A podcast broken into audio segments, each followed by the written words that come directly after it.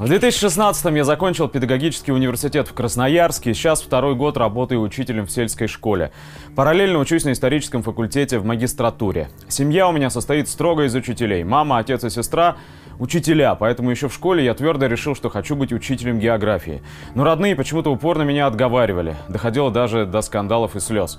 Но я настоял на своем, и вот я готовый учитель. Говорить, как учились мы с товарищами в университете, даже и не хочется. ГОСы и дипломы защитил на отлично, при этом не прилагал вообще никаких усилий.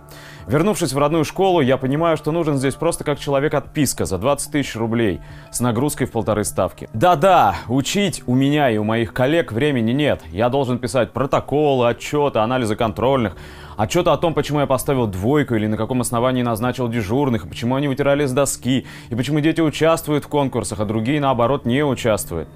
На мой вопрос директору, почему мы пишем так много бумажек, директор ответила, чтобы обезопасить себя от жалоб родителей. Самое страшное, что это так. Родители сегодня идут в школу сплошным потоком. Недавно приходила мама моей ученицы и написала на меня жалобу только за то, что по географии я поставил этой девочке две четверки, а им, видите ли, хочется оценку 5. Но самое обидное, что директор полностью на стороне родителей. Моя сестра, получив педагогическое образование в России, у нас в Красноярске, и проработав пять лет учителем, а затем экскурсоводом, уехала в республику Вьетнам. Там вышла замуж, что характерно за русского, и уже три года работает переводчиком. Три месяца назад купили там квартиру, чего в России сделать никак не могли. Созваниваясь с сестрой, я постоянно слышу, как она твердит, увольняйся, переезжай к нам, здесь больше перспектив. Я не хочу уезжать из России, я люблю Россию. Но как может быть так, что даже во Вьетнаме больше перспектив?